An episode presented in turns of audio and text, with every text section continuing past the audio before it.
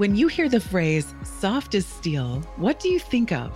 While the word steel might conjure up images such as massive high rise buildings, where does the soft part come in? And what exactly does this mean in our work and in our lives? Welcome to the Soft as Steel podcast with your host, Dennis Duran, featuring engaging conversations with a wide range of industry leaders around soft skills, how we practice love inclusion, social justice, and compassionate leadership that's everlasting in the workplace. And now, here's Dennis Duran. I've been blessed with interesting, accomplished, and caring individuals who have joined me on the Soft as Steel podcast. The conversations were wide ranging. I'm especially blessed to have been introduced to today's guest by a dear friend who has lived through the loss of a family member to suicide, Bob Swanson. Cal Beyer is Vice President Workforce Risk and Worker Well-being at Holmes Murphy and Associates. He is perhaps the most respected voice in the construction industry, writing and speaking about suicide prevention. He was asked by a friend, Cal, what's up with the push on suicide prevention? It's depressing. He responded, I'm speaking out about suicide because it is depressing. He's been talking for years about the trifecta of related topics mental health, addiction, and suicide. Cal was recognized as an ENR Top 25 newsmaker in 2016 for all his work and his leadership in battling these industry scourges. And in the same year, he was appointed to the executive committee of the National Action Alliance for Suicide Prevention. I could go on, but I'd be taking valuable minutes from our conversation. Cal, welcome to the Soft as Steel podcast. Thank you very much, Dennis. And I really appreciate being here today. Great to see you again. Thank you. And you look well. You look good. Thank you. You as well. Well, you know, again, I've been out in the sun. I've been out in the sun a little bit, a little bit too much. The Irish skin is not uh, cooperating, but we're going to have to tolerate that part. Cal, we're going to get right into it because it continues. It continues to alarm us. It continues to take our fullest attention. It continues to us asking the question, why can't we do more about this? And of course, I'm referring to alcoholism, other forms of addiction, mental health, and suicide. The first question is, why do you think it's still 2015 or 2014 in so many ways to a lot of people who are absolutely convinced and embracing with both hands the notion that this is a crisis in our industry? Dennis, we've come so far. I'm one of those guys who sees this glass as more than half full. I do agree with you. We have people who are still burying their heads in the sand who need to have that wake up call that there is more that can be done. But people have responded. Our industry is doing so much more. So I've been focusing on that positive side. That's one of your top 10 soft as steel qualities. And I think that positive mindset is helping people embrace this idea that we're doing a lot, but more can be done. But I think stigma continues to be a challenge. We have a multi generational workforce. We grew up in an industry where we didn't talk about it. I had someone two years ago say, it's hard to shift to becoming a caring industry when we didn't care for a hundred years. And I know he was being tongue in cheek when he said that, but it wasn't popular to express that care like it is becoming more so today. It's becoming more acceptable, more even in vogue. And in some companies, they're seeing this as a source of sustainable competitive advantage. That's good news. That's certainly good news. I recently interviewed an individual who talked about, he happened to be a fairly significant leader in our industry. And he talked about in our conversation about uh, what it was like in his first days on the job in the construction industry. And then fast forward, he then compared that to how his son coming into the industry just a few years ago, how he described his beginning experiences. And I think the word you've used, which is an important word in my vocabulary, and that is the term caring, and also closely associated with that, the idea of just respecting individuals. Those two words, I think, have been linchpins to the positive turn that you describe with such energy and such authority as well. If anyone can say what the state of this issue in this situation is our industry with authority and with a tremendous amount of energy and caring, it would be you. Wow, that's awesome. And I really appreciate that. I try to be very humble. This has been the most important work I've done in my career. And Dennis, since I've had the opportunity to do this over the last 10 years, I feel like every day I'm working on a legacy project. Like this is what I thought I would be doing in my retirement years. And so I feel um, a responsibility to just keep planting those seeds, keep cultivating that soil, keep uh, making certain that we get to a harvest point where we will see the fruits of our labor. And that's what excites me. Things like AGC of America, starting a national mental health and suicide prevention task force, Construction Safety Week, three consecutive years, taking what I believe are more soft skill topics. Mm-hmm. And then most recently, we finished the second annual Mental Health and Suicide Prevention Summit. We had 400 individuals, 65 sponsors this year. Wow. That was double last year. It's showing people are meeting us. And as people lean in, they're seeing that there's more acceptance to this topic and that people are benefiting from all the collective good that's being done. Yeah. Talk about uh, about the obvious relationship between uh, dealing with these these uh, issues uh, and just in a general sense, safety in the construction workplace. Yeah, we've moved the needle pretty significantly on safety. We put a lot of emphasis on safety. I uh, re listened to your discussion with Bob Swanson uh, recently, and I've just been struck by how important safety has become in our industry. I'm so excited about that as a risk management and safety professional. I think there's a lot of positive there.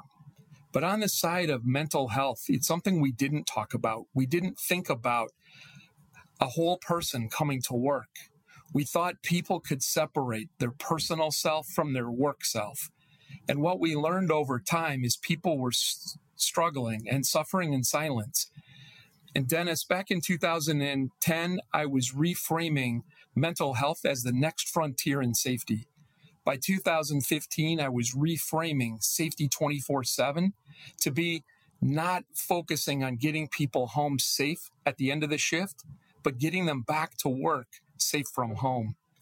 And that's been the biggest difference is people are recognizing we can have a responsibility for our people once their shift is over. And when people recognize that level of care, that they matter at the individual level, people will lean in. They'll be more uh, conducive to asking for help or seeking help or accepting help when it is offered. I think that's the biggest difference that I've seen. Safety in many ways has led this charge. And yeah. as a safety professional, that makes me really proud. Yeah, yeah, absolutely. And I, and I agree with that entirely. Uh, what you mentioned the AGC initiative, obviously that's huge uh, because of how, how, many contractors uh, they represent across uh, our country.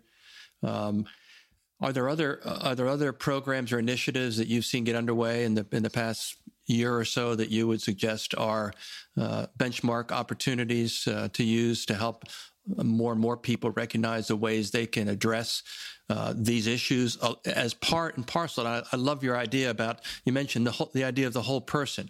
I talk about that in a in a in a broader sense when I talk about the uh, uh the necessity for our industry to look at how they develop uh, people coming into the industry, not just as apprentices learning the tools in the trade, but also to develop the whole person uh, to help them learn things about themselves and about dealing with the issues such as mental health, addiction, and suicide. Um, so, what what are some other other uh, yes. initiatives you've seen out there that uh, uh, you can identify, so we can let people know about other places to look for examples of how we're making good progress? Yeah, I've been really excited about the Associated Builders and Contractors (ABC). They've been working on an integrated approach called Total Human Health. So it looks at what NIOSH is doing, the National Institute of Occupational Safety and Health, for a total worker health approach. But this idea of total human health is looking at integrating physical safety with emotional safety. And they're doing some really powerful things. They're building this in to their annual safety training evaluation program, that STEP program and they're sharing resources. And that's going to have a profound impact as well. Labor unions are developing their custom programs. The Mechanical Contractors Association of America partnered recently with TAUC and others, the Association for Union Constructors. They're sharing uh, poker chip coins, like challenge coins with 988 and other emergency contact info. But it's really spreading like a wildfire across our industry. And we're just seeing so many new organizations make this a topic at their conferences, at their chapter meetings, at regional events. And then, of course, the Construction Safety Week. I think that's really significant. Those are some of our leading companies that are showing the way and modeling why this topic is a safety, health, and wellness topic. I'm excited about it, Dennis. This is, yeah. we're at a tipping point no more turning point, tipping point. Tipping point. That's a that's a good. We didn't we didn't have that word uh, thirty or forty years ago, but we did it, not. It does it does say it, doesn't it? It does say it. Is there? Do you think there's a, any? Uh, again, this is this is me being uh, random and a little bit off the wall. Uh, Cal, you guess you know a little bit my reputation. I do seem a little nuts to people at times, but uh, I, I don't mean anything bad by it. No. But do you think there's any? Is there possibly a connection uh, in terms of everything you've talked about, which which addresses the construction industry. So all of the stakeholders, all the person, particularly the workers, obviously. But do, do, you think there's any connection between that and two other things that are important in our industry right now? One is all of the initiatives to try to bring more women into our industry.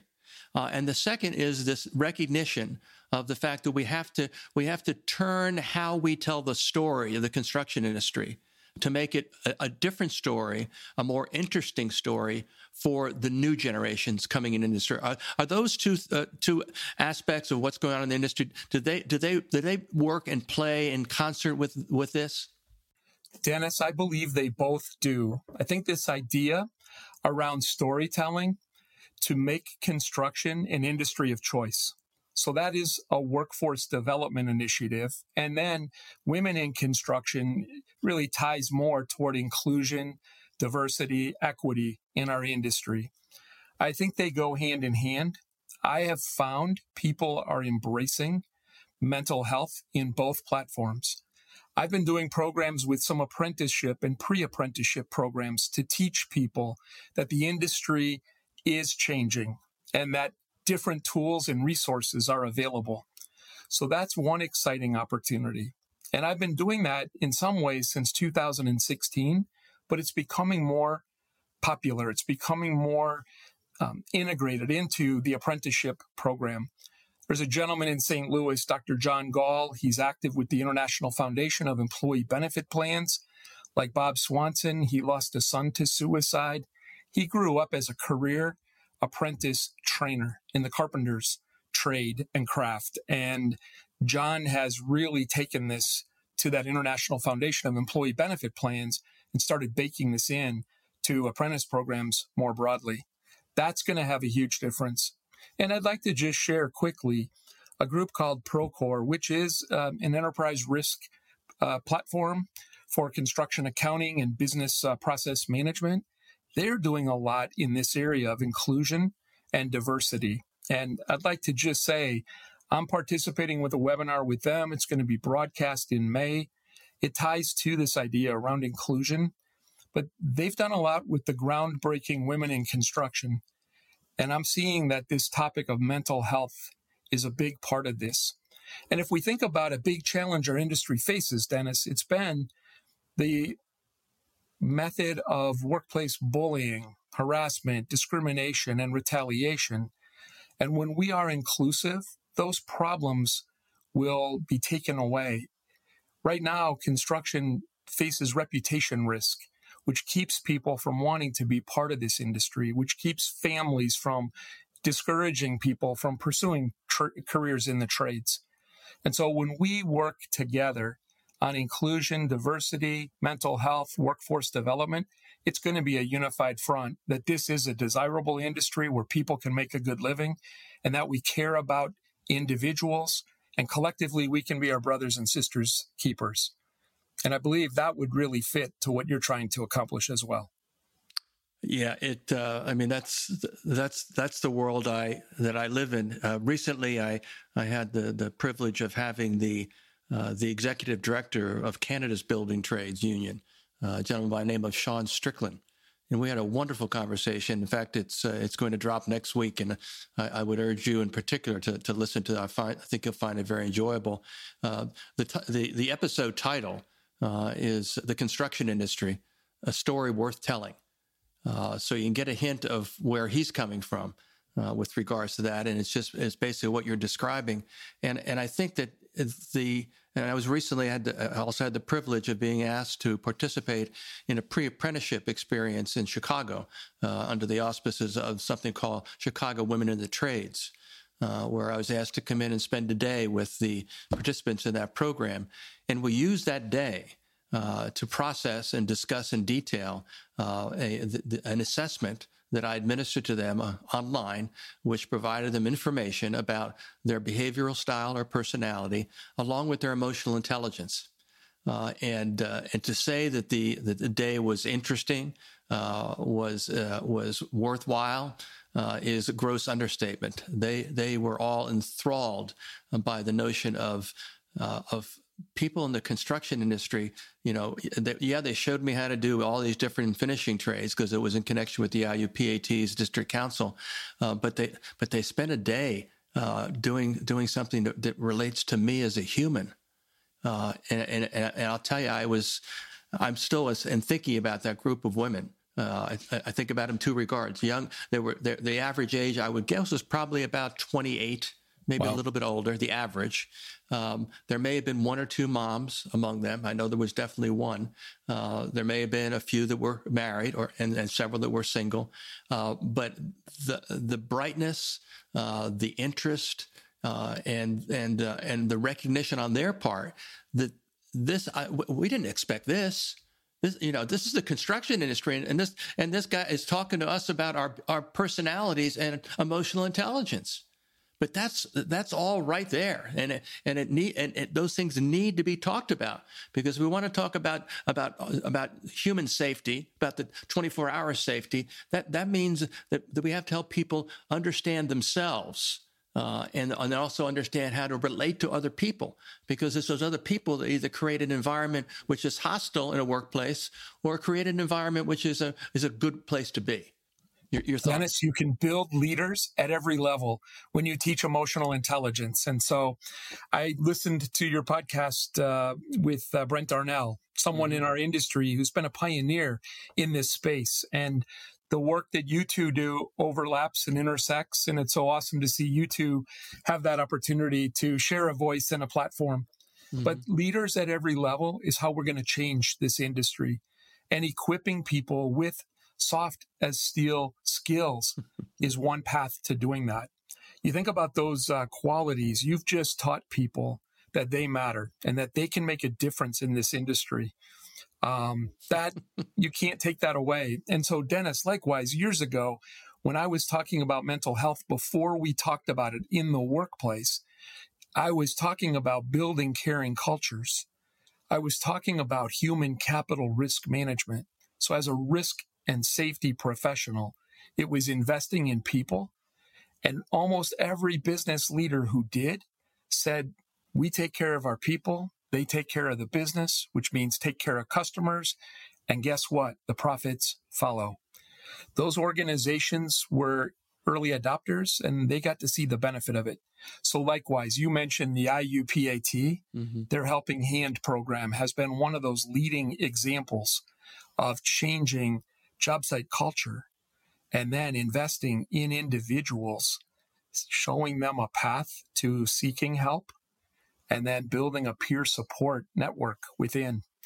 And the Ironworkers has the Be That One Guy program to really break those barriers to empower men and women on job sites and, and persons who are non binary to contribute to building this collective safe culture on our job sites. Yeah. The change is happening. And um, yeah, I'm sure there's some friction that guys like you and me don't always know about. But uh, for the most part, I'm seeing our industry change itself. It's going to make us a more attractive industry and it's going to help pave the way for newcomers to this industry to succeed and find their path.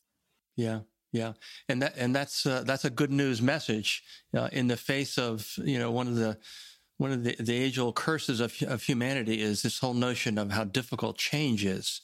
Uh, and uh, and so I you know I quite often am, am commenting, coaching, cajoling, or otherwise know, sometimes yelling at people uh, who are a, a, little bit older. Uh, and uh, and just with even even without words, they convey resistance. Uh, but you know, and and then if they enunciate their their real uh, deep hidden thought about whatever the topic is, particularly if it's around this stuff about different ways of dealing with people and and the idea of caring and and using using love in connection with uh, with a business enterprise, uh, you know, this, the old it's we've always done it this way. Uh, it's always been this way, and that again, that was the that was a little story about uh, you know what it was Sean Strickland actually I mentioned earlier from the Canadian Building Trades who, t- who talked about his first days in in his in the trade, uh, and uh, and then what his son experienced, and and and and and it was it was it was remarkable uh, to to hear the simple but powerful uh, flip from you know the, the, the old days, which which still and again just to to come back to my more cautious thought because both you and I, I think, have a have a common trait, and that is we're we're incredibly incredibly optimistic about what people can do. Yes, uh, and uh, but but then I had to pull myself back because there are there are still you know in in this in the senior levels of leadership uh, and, and, and at the, and particularly at the local, uh, depending on what unit, the council or district or whatever level, there's, there's still leadership in, at that level uh, that has their head tilted towards the, the past uh, and why they may identify. You know, I think the IUPAT's jargon is that in their district council structure they have a champion uh, that uh, is, plays a critical role in the Helping Hands program. I'm, that that program I know a good bit about, uh, as you might guess. Yes, um, but uh, but but that, so they so somebody may step up or they may assign somebody to do it, and and stepping up or being assigned are two entirely different thought processes.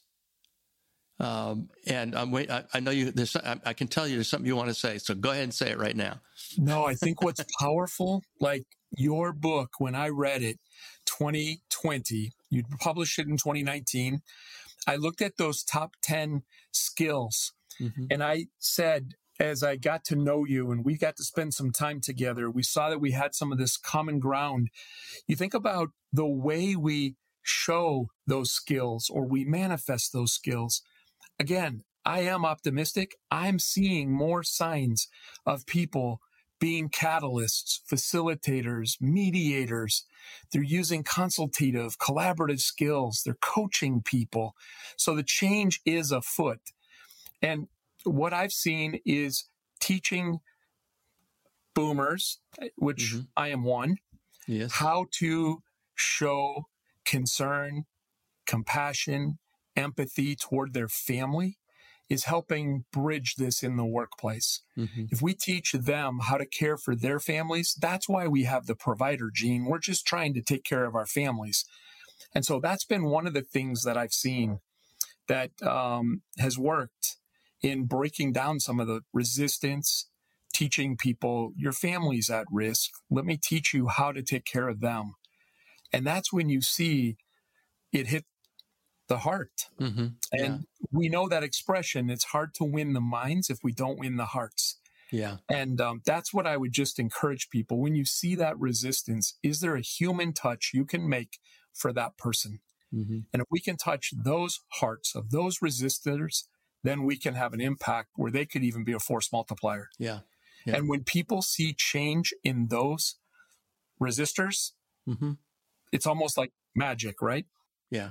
Yeah, you know, it's uh, again uh, uh, some of my my recent stories are uh, which I'm happy to share with folks uh, come out of my experience with the IUPAT that I've enjoyed a, a very very good re- working relationship for a long time, uh, and and they asked asked they asked me if I wanted to do a special edition of the Soft as Steel podcast at their January meeting in Las Vegas uh, in front of their full audience.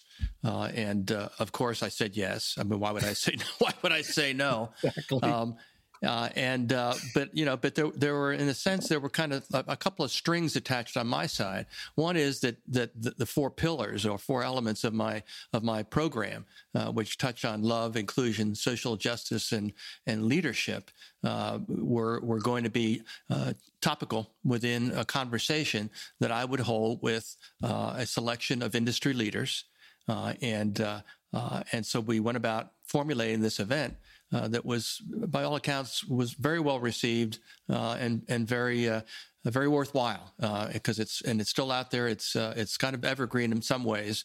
Um, but one of the things that was important about that was that first of all, I wanted I wanted the I wanted the general president of the IUPAT to be part of the conversation. Um, I also wanted to make sure that there was at least some uh, some uh, obvious element of of what results what what ends up re- resulting in inclusion that is diversity in the members of the conversation. Uh, so we had uh, a young a young leader uh, who is a partner in one of the one of the larger painting uh, and decorating contracting companies in the Upper Midwest. Um, uh, she was on our on our conversation, along with other individuals in a couple of different generations across our industry. Um, and one of the questions that I that I posed to get my to get my finger on the touch of one of the things that I talk about a lot, uh, and particularly its relationship to to growth, development, and change, mm-hmm. is love.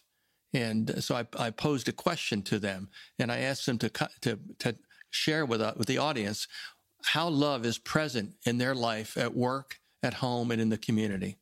Uh, and the answers have been recorded and are public, um, and they were good answers. Uh, the answers, that, and I asked them some questions. They, they, they were prepared for that question. I told them ahead of time. There are there are four questions that I'm I'm going to include in our conversation, so they knew about those ahead of time. And I could tell that at least two of the, of the members of the conversation had given some significant, serious thought, even down to the point of a couple of index cards with with thoughts on them that they had on their lap. Sure. Uh, but others just you know maybe thought about it for a minute and just basically responded. But then I surprised them with questions that they weren't prepared for. Uh, and, and that's when the conversation became even more interesting. Uh, but the outcome of that uh, was that, uh, in, in, a way, that conversation uh, in front of a full audience of industry leaders, as well as uh, from the labor and management side of the finishing trades, was was a way to display a different way of talking about our industry, um, talking about it from the perspective of people.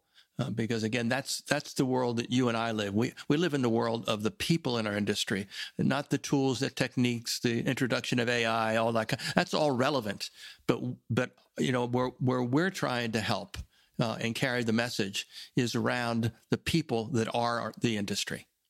Well, your idea of, I mean, love, inclusion, social justice, to name three of those 4 mm-hmm. are really powerful. They're things that no one talked about until you started talking about those. I can relate a lot to how lonely that had to be and a lot of crickets moments, right? Mm-hmm. Where you would throw something out, no one would respond, and you were probably a little bit hell bent. I'm going to make a difference here in this space.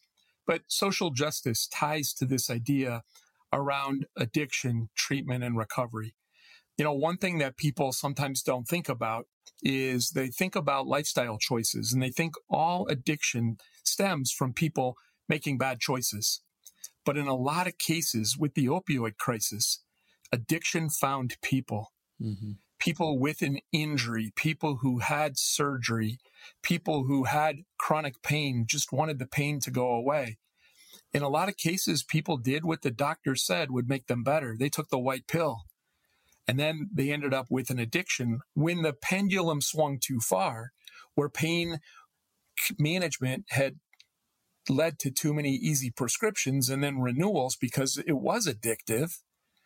Those individuals were cut off when prescription drug monitoring programs occurred. Mm-hmm. And there's data that will show what happened was a increase on people accessing heroin because of an addiction. It wasn't that they wanted to do illicit drugs. The legal drugs were no longer available to them.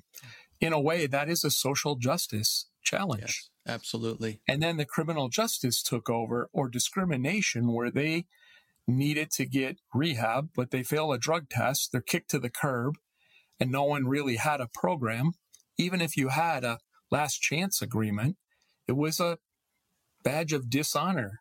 Mm-hmm. And so there's a lot of discrimination that those individuals face in coming back to the workplace. The social justice solution is now in 30 states. There's a movement called recovery friendly or recovery ready workplaces. And it's to pave the way to show people who are in long term recovery make strong employees. Mm-hmm. And that's really exciting to me to see our industry get the opportunity to benefit from this. Mm-hmm. We have a workforce shortage. We know the data shows between 500 and 650,000 workers short. And uh, what an opportunity for redemption to give people a chance to come back. Mm-hmm. And uh, usually those programs are supervised with drug testing. Yeah. So it's not giving people a free pass. It's not taking away consequences. They face the consequences. When do people get to redeem themselves? And um, that's something I wanted to share with you. I'm so glad you brought that up. Our time together today. I think that yeah. You were the first person that I heard use the word social justice. A partner I work with a lot, Dr. Sally Spencer Thomas, she always talked about mental health and suicide prevention from the lens of social justice. Mm-hmm. But you were the first two to really um, embrace that. Yeah. And now we're seeing that with workforce development. We're seeing that with maternity programs in construction and the trades to make certain that mother and baby are uh, well cared for Mm-hmm. And then this whole idea that we're seeing around addiction treatment and recovery um, is a good thing for society. Yeah. We've lost no. too, too many people with overdoses. Yeah, I agree. I agree wholeheartedly. Any any last uh, any last uh, wisdom? You know, the, one of the funny thing about uh, funny things about this conversation is it probably could go on for a little quite a, oh, quite a while. I um, could talk to you all day, and I to you as well. And it's absolutely ironic. And Juan has listened to all these conversations, and I'm my producer. And I want just to mention that one of the things he does brilliantly is that he listens to these conversations, and then he finds and selects a short snippet from the conversation, your words that we use as the cover when we drop an episode. And I have say, to an episode, every snippet he has selected has been interesting, attention catching, and right on the money. I can guarantee you that he will have a difficult time finding a snippet in this field because there are so many phrases and words that you have used that also ironically uh, and he's probably thinking the same thing when he listens to this was that dennis or was that Cal? was that dennis or that because you and i have expressed some thoughts in identical almost identical words Uh, my book is copywritten, pal. No. Remember when you sent me a copy of your book? I'm like, dang, you just took the book idea I wanted to do and you nailed it. I saved you the trouble. Your examples of, I think there's 50 techniques yeah. to apply yeah. these soft human skills that have yeah. been neglected and ignored in our industry. I think one thing I've really tried to do is be thoughtful. Like I mentioned those words, catalyst, facilitator, mediator, but like three others that are just always front and center when I see your book on my shelf, when I talk to people about having met you, it would be networker, consensus builder, bridge builders. These are the skills we use to apply those soft as steel skills. Yeah. And if they were easy, more people would do them. But with practice, people can embrace yeah. and apply these soft skills, these human skills. Yeah. And what happens when people do that? They actually become more vulnerable. And when they're more vulnerable and they test something that's foreign to them or you have wobbling, right? And the learning is always in the wobbles. And so I tell people just try one new skill, try one new approach, try to reach out to employees yeah. differently. Yeah. And they're always coming back to me to say, well, what happened? And they'll say, well, I leaned in and they leaned back. Right. Mm-hmm. They'll lean harder on you when yeah. you make yourself vulnerable. So, yeah. Dennis, I think you've been a trendsetter, you've been a pace setter. You've been someone that was leading a pack, and I'm just happy to be running in that same circle with you. And I just want to thank you for putting some attention yeah. and shining light on mental health, substance misuse, suicide, and even the overdose crisis. If people yeah. are looking for help or resources, I'm going to encourage them to reach out. I'm happy to share info. We want to build an army of helpers, and um, we're just yeah. trying to equip and empower people to make a difference in their lane or their place in this industry. Yeah. Well, let me close by saying a couple of things. One is that your very gracious comments about me to me will all be edited out of this show. Um, we, we can't have that. It's just too much. Notice my red face is even redder. Now, I now, saw that. But, uh, I apologize. Uh, that's okay. But I thank you for that. And I feel like I'm talking to someone who, in this endeavor, this crusade and this journey that we're on, that you are one of the great leaders in that movement. When I hear your name, it's always in association with only the great things that you do, your presence, your visibility, your heart, and again, anybody listening to this episode will have the feeling that we both have and that we share around, again, not just our industry, but more importantly, the people who are our industry. So I want to thank you for your time. This has been a gift. I look forward to being able to listen to this as well now that we've participated in it. And I know maybe I should make a commitment. We need to find a way to collaborate. We do. You know, outside the frame of our little recording here. But thank you so much for coming on the Soft as Steel podcast. Thank you again, Dennis. I felt the same way as I was thinking about today. Like we should find a way to collaborate. Brent Darnell and I are doing so, and it's the most meaningful work that we can do together. Good. And thank you for your time. Thanks for your interest, and keep doing what you do. And I look forward to having our paths cross hopefully soon. Thanks, Cal. Thanks a lot, Dennis. Thanks for joining us today for this episode of the Soft as Steel podcast with your host, Dennis Duran. Dennis is the author of Soft as Steel and a leading speaker and trainer for organizations across many industries and verticals.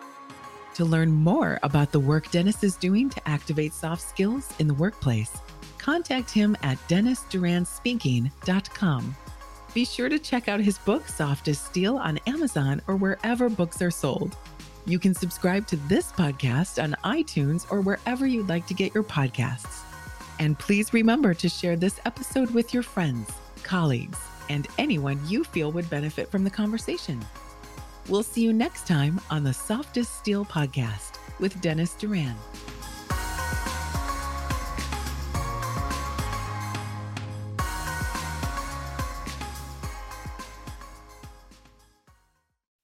Produced by Audivita Studios. Connect your voice to the world.